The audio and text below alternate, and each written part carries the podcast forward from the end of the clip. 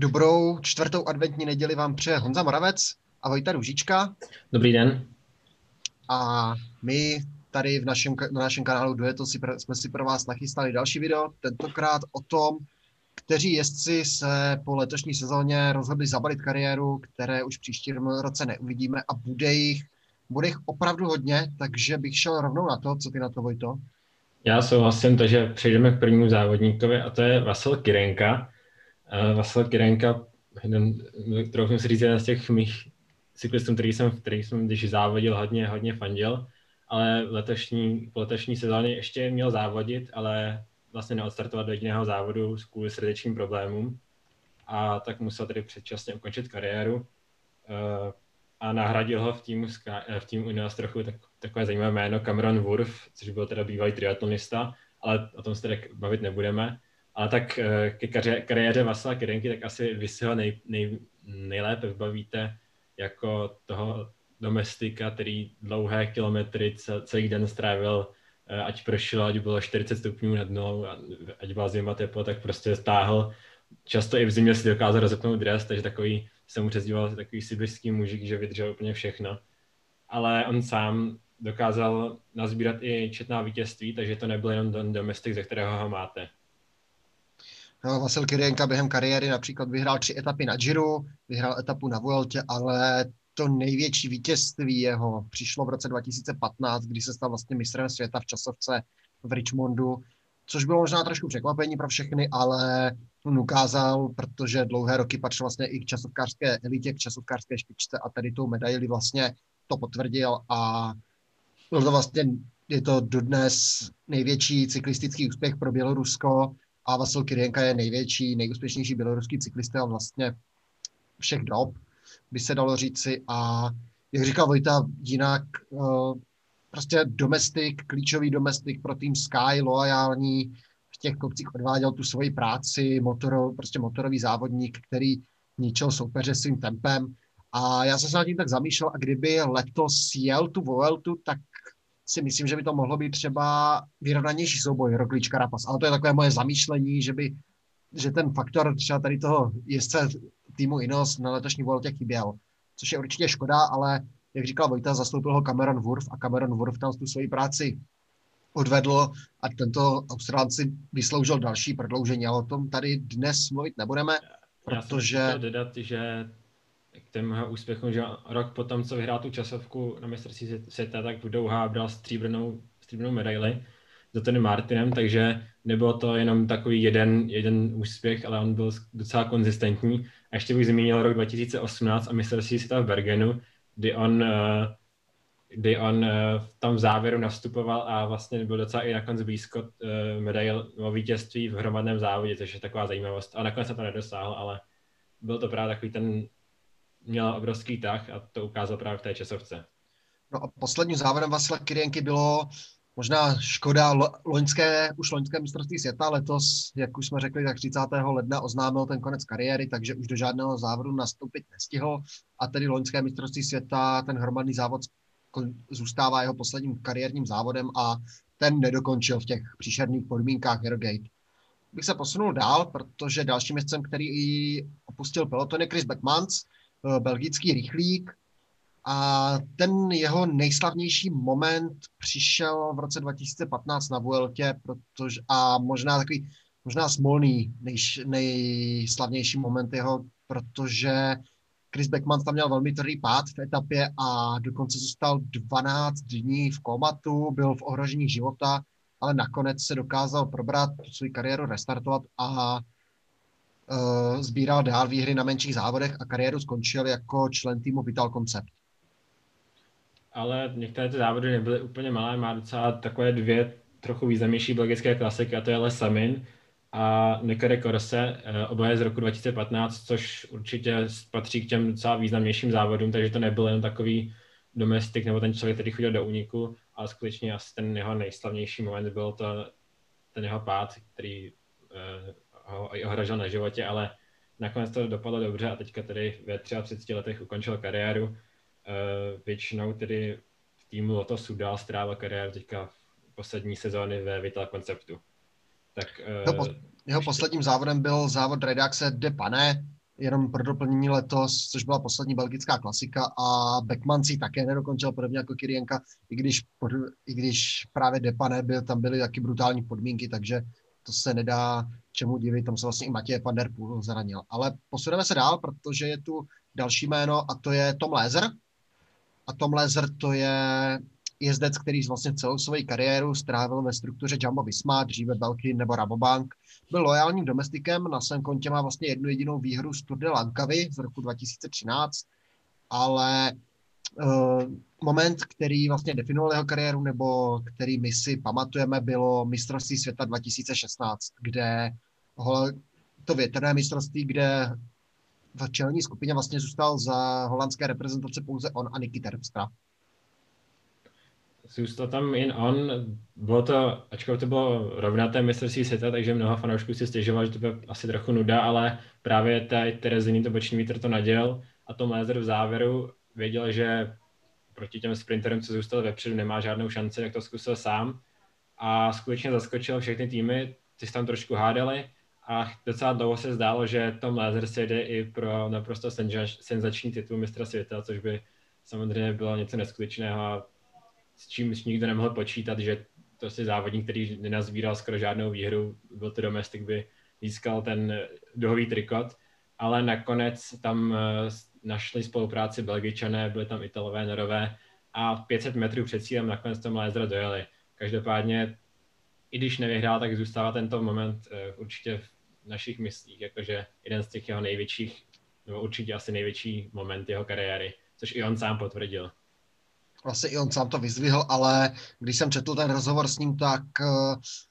letos oznámil, oznámil, že vlastně limitovali už zdravotní problémy, hlavně třeba bolesti zad, s tím měl problémy a nemohl kvůli tomu trénovat naplno, takže se rozhodl to kolo pověsit na hřebík a posledním závodem byl Lutych Basten Lutych letošník, který bohužel nedokončil. Posunul bych se dál a nepůjdeme daleko, protože nás čeká další nizozemec a to je Tomilte Slakter. Tomilte Slakter vlastně vstupoval na začátku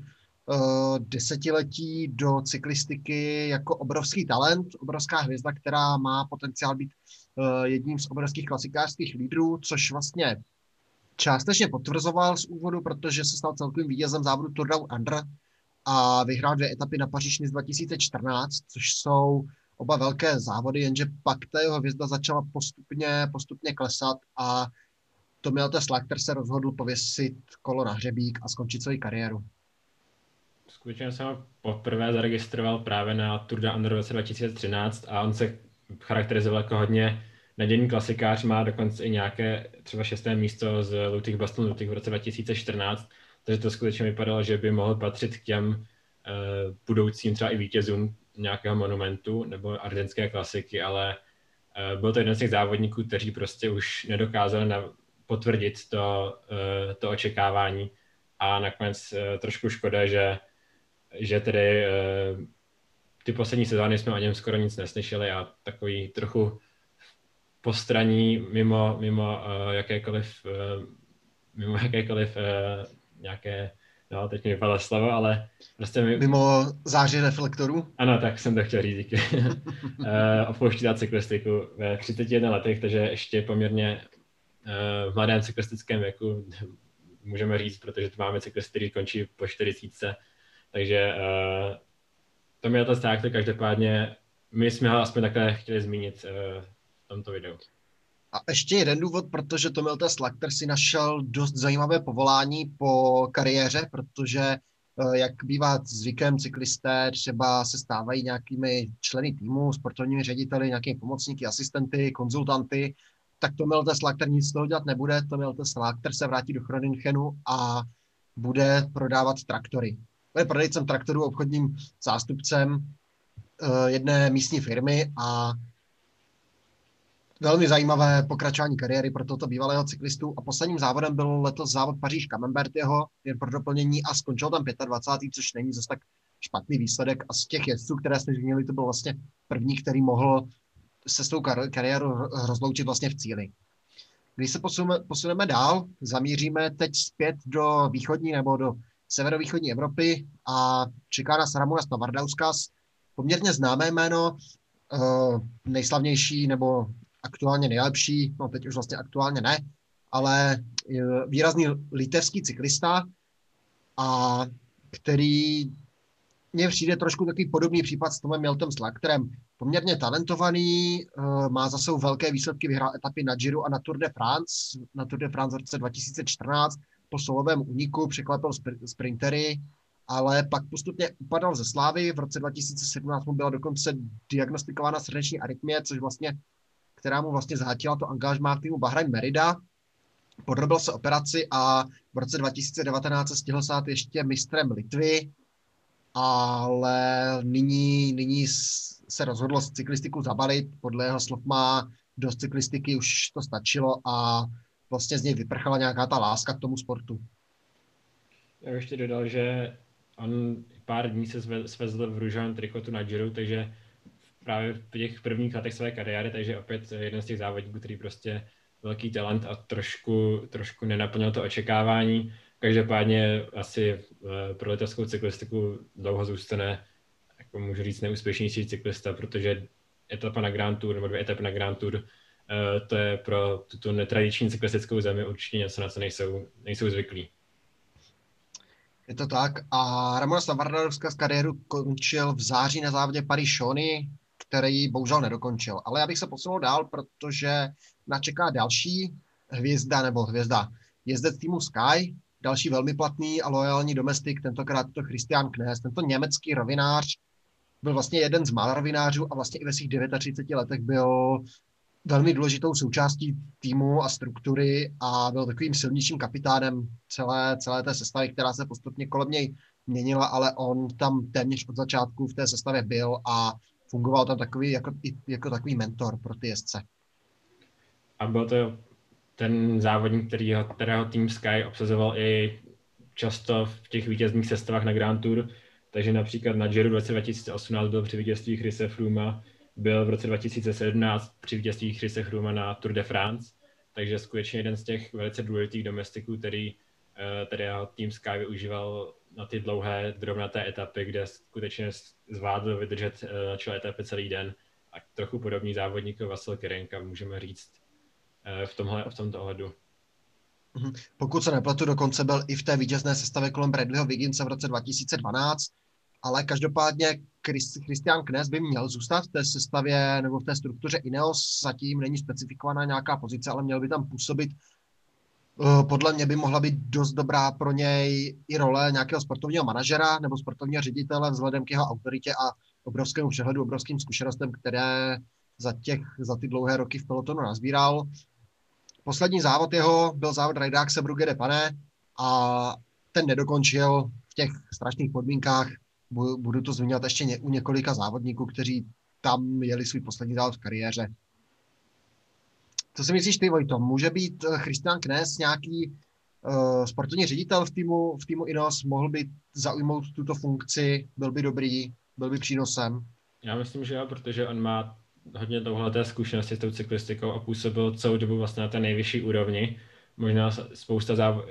fanouškům unikala, protože to nebyl ten závodník, který prostě jezdil na vítězství, ale uh, zkušenosti s tou profesionální cyklistikou má a taková funkce by s ním docela seděla, bych řekl, takže proč ne? Dobře, posuneme se dál, protože nás čeká další, tentokrát téměř dvoumetrový belgický klasikář Steam Vandenberg. Uh, tento obrovský závodník tak prostřídal během své kariéry různé týmy, byl Dekéniku, byl v Kaťuši, ale kariéru skončil v Aže Desert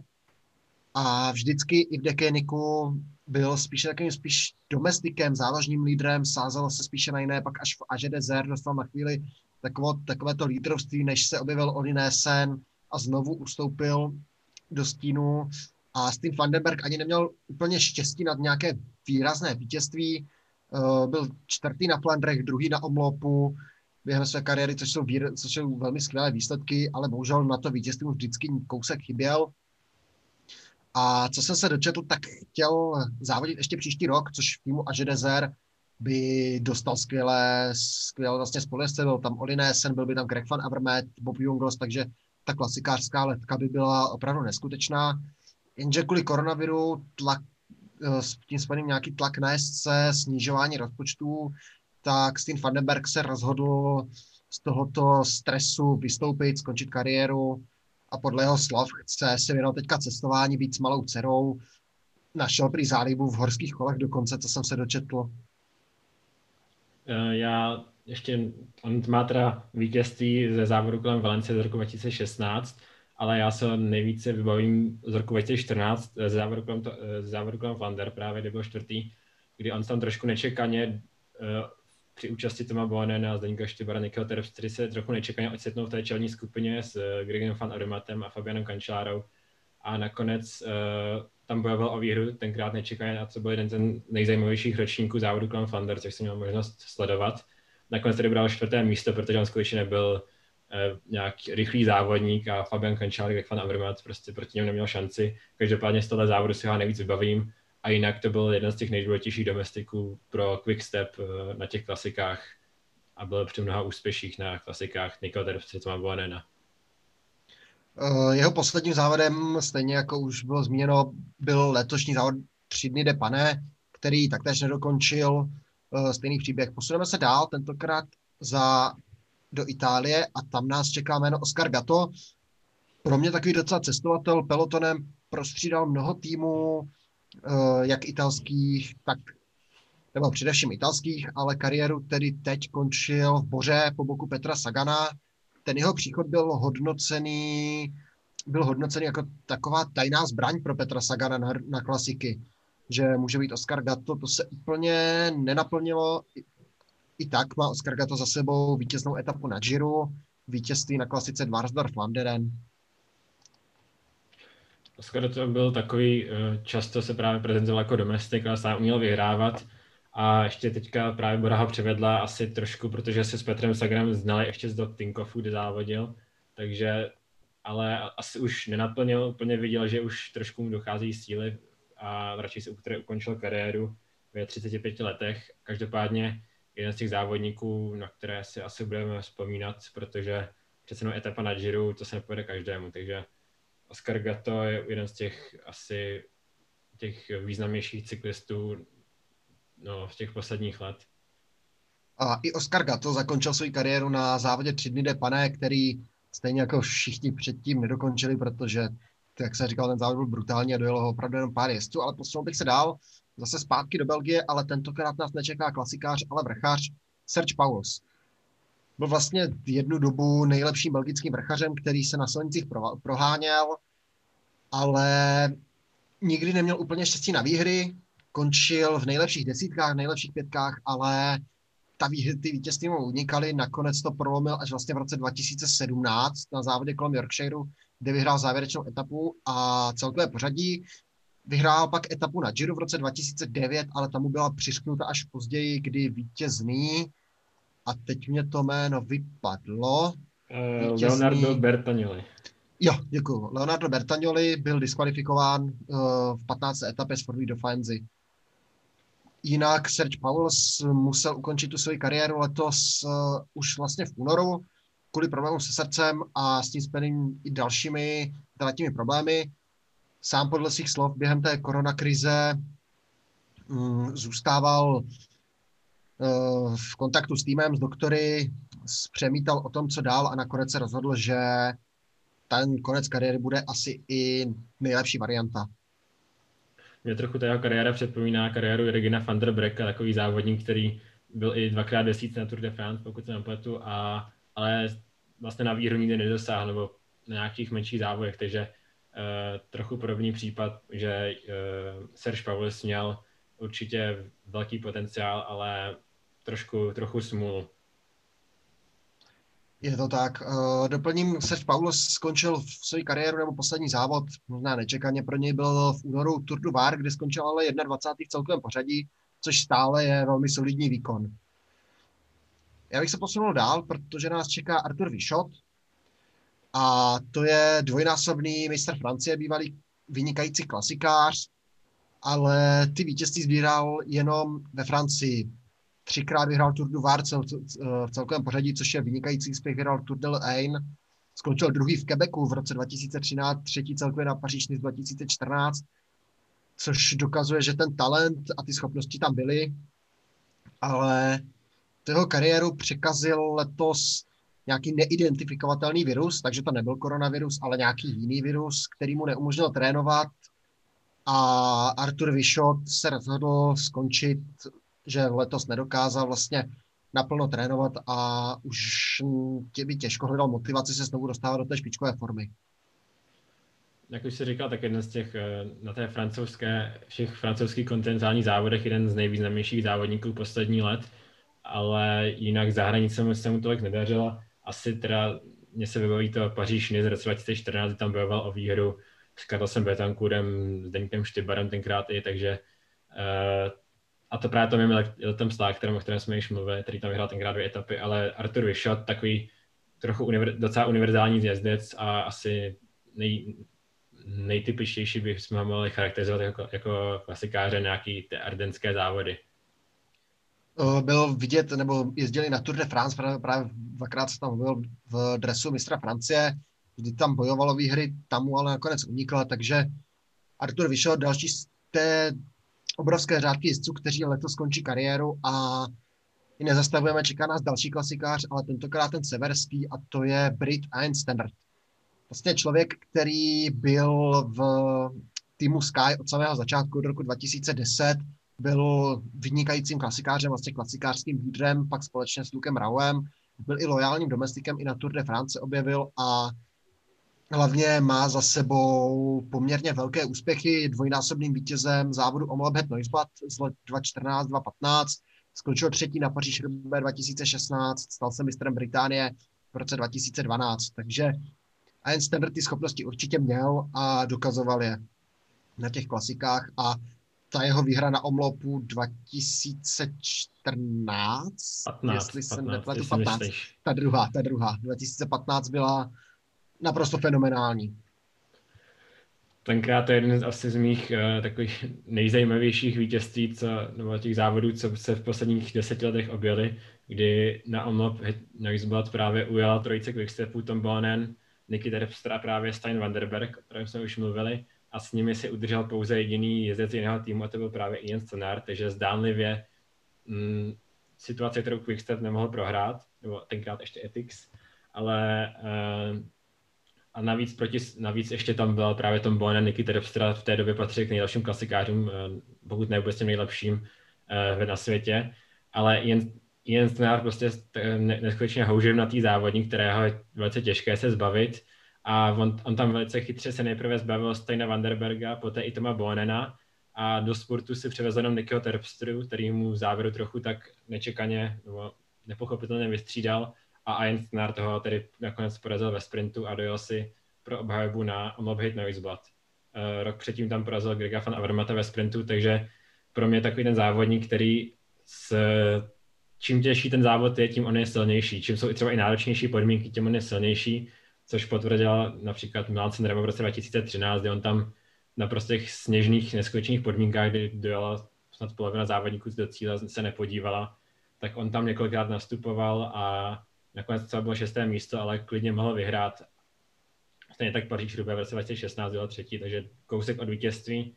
A potom je závodník, který, na kterého možná spousta lidí na něj brzo zapomene, ale byl často blízko té výhry a kdyby vyhrál Sanremo nebo Paříž Rubé, tak eh, by se na ně určitě vzpomínalo mnohem více než teď. Každopádně i tak je to jeden z těch podle mě nejlepších klasikářů posledních let, si troufnu říct. Ta výhra na Olmopu byla naprosto fenomenální a patří to k jednomu, k jedním z top momentů z celého, celé historie závodu Omlouvřet Noisblad. No, Quickstep si pak musel sypat popel na hlavu, ale ten jeho konec ve 33 letech bohužel přišel kvůli artritidě. Eh, letos objel pouze závod kolem Polska, který nedojel no, bolesti kloubů spojené právě s tou artritidou, takže takový smutný konec tohoto houževnatého závodníka, jak říkal Vojta. Ale teď se podíváme dál, protože další, kdo pověsil kolo na hřebík, jak se tak říká, je Enrico Gasparotto, uh, italský klasikář, který ale od roku 2019 jezdil pod, uh, se švýcarskou licencí nebo vlastně pod vlajkou Švýcarska. Mm, byl vý, výrazná klasikářská postava, vlastně převážně Ardenář, dvojnásobný vítěz Amstel Gold Race z let 2012 a 2016, eh, třetí na Lutych Baston Lutych 2012, skončil druhý na Tyrenu Adriatiku v roce 2008 a Enrico Gasparotto byl jedna z těch výrazných postav v celém pelotonu a na klasikách se s ním musel vlastně vždycky počítat. No, on patřil na začátku dekády k těm nejlepším klasikářům a v roce 2012 právě vyhrál v barvách Astony Amstel Gold Race a poté už trochu se zdálo, že odchází ze scény, přestoupil do týmu Vanty, tedy do nižší, nižší licence a v roce 2016 jsem povedl něco neskutečného, tedy že jako tým, který tam byl pozvaný na divokou kartu na Amstel, eh, tak v roce 2016 tedy po druhé dokázal vyhrát Enrico Gasparotto Amstel Gold Race,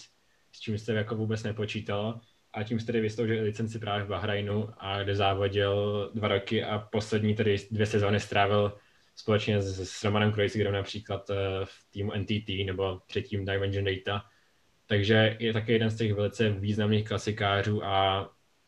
teď ve 30, 38 letech končí tedy, ale určitě se na něj bude dlouho vzpomínat. Je to tak. Enrico Gasparto vlastně poslední závod kariéry byla letošní Vuelta, kterou dokončil na 120. místě, už si ji tak jenom formálně objel. A, ale jak říká Vojta, Enrico Gasparotto bude se na něj vzpomínat, byl to jed, byl jeden z těch výrazných závodníků na přelomu, na přelomu dekády, takže určitě bohatá kariéra. Dalším jezdcem, který nás opuští, nebojte se, už se blížíme pomalu ke konci, je Jürgen Rolands, který oznámil svůj konec Eh, dlouhé roky taková stálice a jednička pro tým Loto Soudal, nejvýraznější klasikář tohoto týmu. Poté přes BMC se dostal do Movistaru, kde svou kariéru zakončil a Virgen Rolands má zase třetí místo na Flandrech v roce 2016, v témže roce i na Sanremo skončil třetí, byl pátý na mistrovství světa v roce 2011. Takže velmi výrazné, velmi dobré výsledky a Jürgen Rolands byl jedna z těch výrazných belgických klasikářských postav, Vždycky mu teda ta výhra unikla, byl tam někdo silnější, ale určitě o sobě dal vědět v tom pelotonu.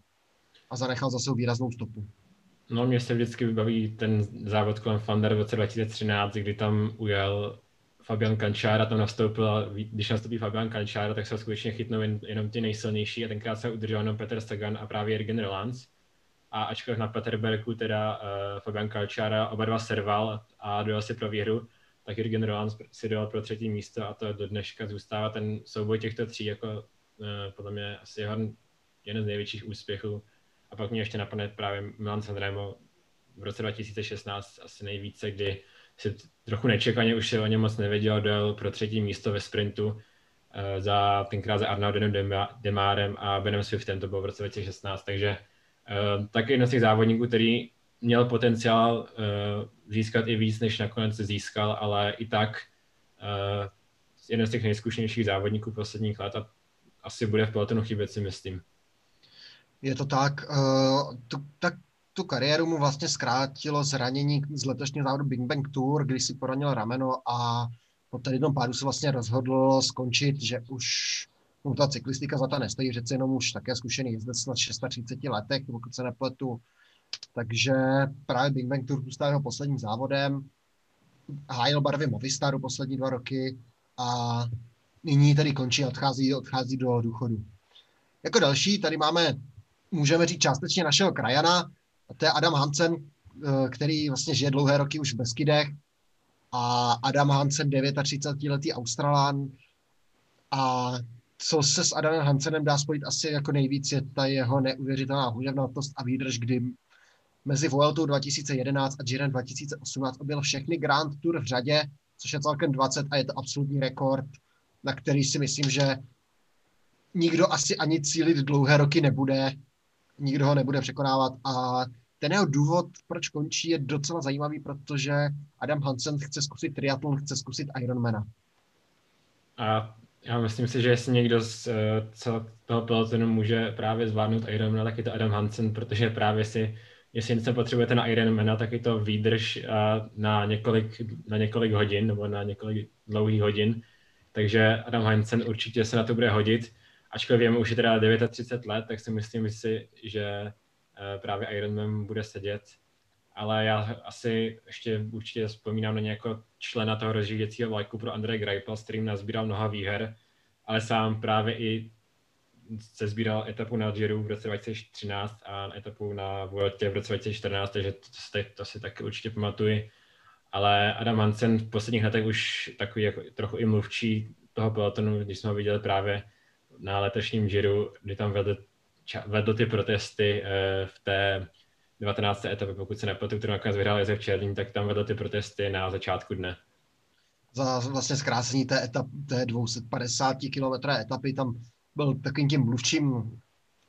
toho těch závodníků, to už se vědělo, že vlastně bude končit, že chce zkusit toho Ironmana, ale taková, taková zajímavost, letos si v Račicích zkusil i triatlon tady u nás na našem území a skončil tam třetí v, v, v té kategorii, takže tu přípravu už začal a výsledky nemá vůbec špatné. Je to a... tak, takže asi půjdeme, ale myslím, že půjdeme dále. A půjdeme k trochu, jestli tady, o kterém už můžeme mluvit po druhé, že končí kariéru, to je Peter Wenning, který sice skončil kariéru, ale najednou teďka uh, v průběhu té pauzy dlouhé, kdy se nezávodil kvůli pandemii, tak uh, povolal tým Trek a znovu se vrátil do pelotonu a dokonce odstartoval na Giro, které sice nedokončil, ale skutečně to bylo jenom na půlku sezóny a teďka znovu končí kariéru. Každopádně uh, my ho tady zmíníme, protože to on, on v minulosti nazbíral docela četné úspěchy. To tak vlastně, Pětr Wenning už no, po Loňsku skončil kariéru, nenašel angažmá, takže to vypadalo, že skončí nakonec uh, asi pro všechny docela překvapuje, po něm sahal tým Trek a dokonce ho nominoval na Giro, to bohužel po pádu musel odstoupit, takže tam nebyl Vincenzovi Nibalimu Kruce, ale ta kariéra jeho byla fenomenální. On to spolehlivý jezdec, sbíral etapové výhry, na Giro má dvě, na Tour vyhrál jednu, skončil druhý v Polsku v roce 2005 Celkově tento závod vyhrál v roce 2013, vyhrál etapu na závodě kolem Švýcarska, takže ty výsledky tam má. A Peter Wenning byl ve své kariéře opravdu výrazným, výrazným závodníkem, takovým unikářem, bych řekl i. No a ty etapu eh, na, na, na ty etapy na Grand Tour se sbíral z úniku, pokud se nepletu. A ta jeho kariéra ta byla poslední roky spojená s týmem Rampot, ale předtím to byl teda Orika Greenwich. A ten poslední závod jeho letos, tady bylo právě už to zmínové Giro, který trochu uh, nešťastně tam spadl uh, bidon, který mu padl z ruky a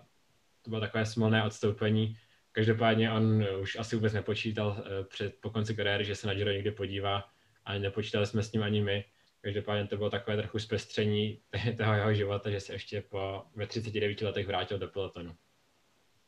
Je to tak, takže Peter Wenning zakončil svou bohatou kariéru, ale budeme tedy už na poslední jméno, opravdu poslední jméno, které letos skončilo kariéru a to je Michal Albasiny. Z hodou náhod dneska 20. prosince slaví své 40. narozeniny, takže mu přejeme všechno nejlepší. A Michal Albasiny měl plán takový, že letos po závodě kolem Švýcarska, vlastně po domácím závodě,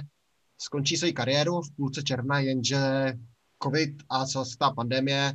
mimo jiné i závod kolem Švýcarska zrušili, takže Albasini si tu svoji sezonu protáhl a loučil se až, až na Lutych Bastel Lutych 76. místem, ale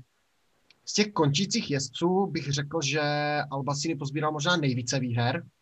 a mimo z těch nejvýznamnějších vyhrál Katalánsko v roce 2012, celkové pořadí sedm etap v Romandii, nebo na kolem Romandie pozbíral tři etapy na závodě kolem Švýcarska celkem těch výher 30. Takový možná highlight moment, o tom se zmíní Vojta, byl Lutych, vlastně Lutych 2016 pro něj a po kariéře už se i ví, co bude dělat, protože Mikael Albasini bude koučem Švýcarska reprezentačním, což doteď dělal vlastně jeho otec Marcello a prosil syna Michala na, připravil tu pozici a Michal Albasini bude příštího roku tedy šéfem švýcarské reprezentace. Já myslím, že se na tomto pozici bude hodit, protože právě jak už jsme mluvili o Kristianu Nesovi, tak uh, on má hrozně dlouho, dlouholeté zkušenosti s tou cyklistikou a právě který by mohl být velice platný pro švýcarský tým. Uh, každopádně tady k tomu, tomu Lutychu, jak se říkal v roce 2016, tak tam uh, to bylo trochu nečekaně. Uh, na Col Ans nastoupil právě Michal Albastini a chytl se pouze Wout Poels, Samuel Sanchez a Rui Košta tenkrát. Takže trochu nečekaně ani jeden z nich nebyl považován na za favorita tohle, tohle monumentu a společně na do cílové rovinky a Michal Alblastin tenkrát prohrál pouze s Voutem Pulsem. V tom neskutečně tenkrát to byl velice hodně tvrdý ročník, protože celý den sněžil, byla zima a Michal Alblastin nakonec bral těsně druhé místo právě za Voutem Pulsem. Každopádně to nám ukazovalo, že to byl opravdu výjimečný závodník a on za tu kariéru nazbíral 30 výher a rozhodně to nebyly malé výhry, byly to etapové etapy na těch závodech World Tour, takže uh, odchází jako jeden z těch taky nejvýznamnějších závodníků posledních let, můžu říct, myslím. Byl vynikajícím klasikářem a vlastně i letos na Lutých vlastně Lutých, než, přišli ty nástup, než přišel ten Alá Filipův nástup rozhodující, tak i Michal Albasini tam zkoušel nastoupit a vybudoval si tam na chvíli solidní náskok, taková zajímavost, také zajímavé rozhodnutí, nebo aspoň se ukázal, než skončil svou kariéru, takže i Michal Albasini končí, ale těch jmen je daleko víc a ty už asi jenom zmíníme, nebudeme rozebírat dále, tady ty pro nám přišly také nejvýznamnější, ale kdo dál končí, tak to je František Sisser, bývalý mistr republiky, o kterém už jsme, o čem už jsme v některých z našich předchozích dílů mluvili, ale dále to je například Pavel Polianský, Jesper Hansen, Florian Vachon, Johan Ofredo, Rory Sutherland, Travis McCabe, Axel Domov nebo J. Robert Thompson, Benoit Jarrier, Clement Chevrier, Arnold Cortey, Nikola Maes, Ryan Anderson, Pim Lighart nebo Joe Dibon, takže poměrně známá jména, ne úplně, mm, nechci znít zle, takové největší hvězdy uh, té elitní kategorie, které sbírají velké výhry na Grand Tour uh, nebo sprinterské vítězství po, po hrstech, to ne, ale ti jezdci více z takového druhého sledu, když to tak řeknu, tak těch letos skončí opravdu hodně. Myslím si, že tím dost zamíchala i ta celosvětová pandemie u většiny těch jezdců a tohle tam přijde o spoustu skvělých men. Já bych ještě zmínil k Joe Dibnovi, který ho se zmiňoval, tak on je mistr světa, ale na dráze. A teďka před pár dny nečekaně oznámil ve 26 letech konec kariéry, s čím se asi nepočítalo. Každopádně je to spíše asi významné pro tu dráhu cyklistiku, ale poslední roky trávil na silnici. Právě přesně tak, za tým Loto Sudal závodil, reprezentoval vlastně v posledních letech, byl i členem rozjíždějícího vlaku pro Caleba Juvna na některých závodech, ale těch men bylo opravdu hodně a já si myslím, že jsme vám je snad tak nějak představili, že jste zaspomínali s námi na jejich kariéry a já si myslím, že můžeme pomalu končit. Co Vojto? Já taky myslím, je to všechno. že jsme zmínili jsme ty závodníky aspoň takhle, protože spousta z nich odchází právě mimo záře reflektorů, jak, jak už jsem říkal, ale že je škoda, že právě se o nich teďka moc nemluvilo v posledních letech, takže aspoň takhle jsme se o nich zmínili a trochu jsme je připomenuli. A určitě aspoň všechny ty, o kterých jsme tady mluvili, tak stojí za, za připomenutí, že už je v příštím roce neuvidíme. To tak, takže já bych vám chtěl moc poděkovat za celou vaši letošní podporu. Příští rok tady budeme zase, budeme připravit naše podcasty, budeme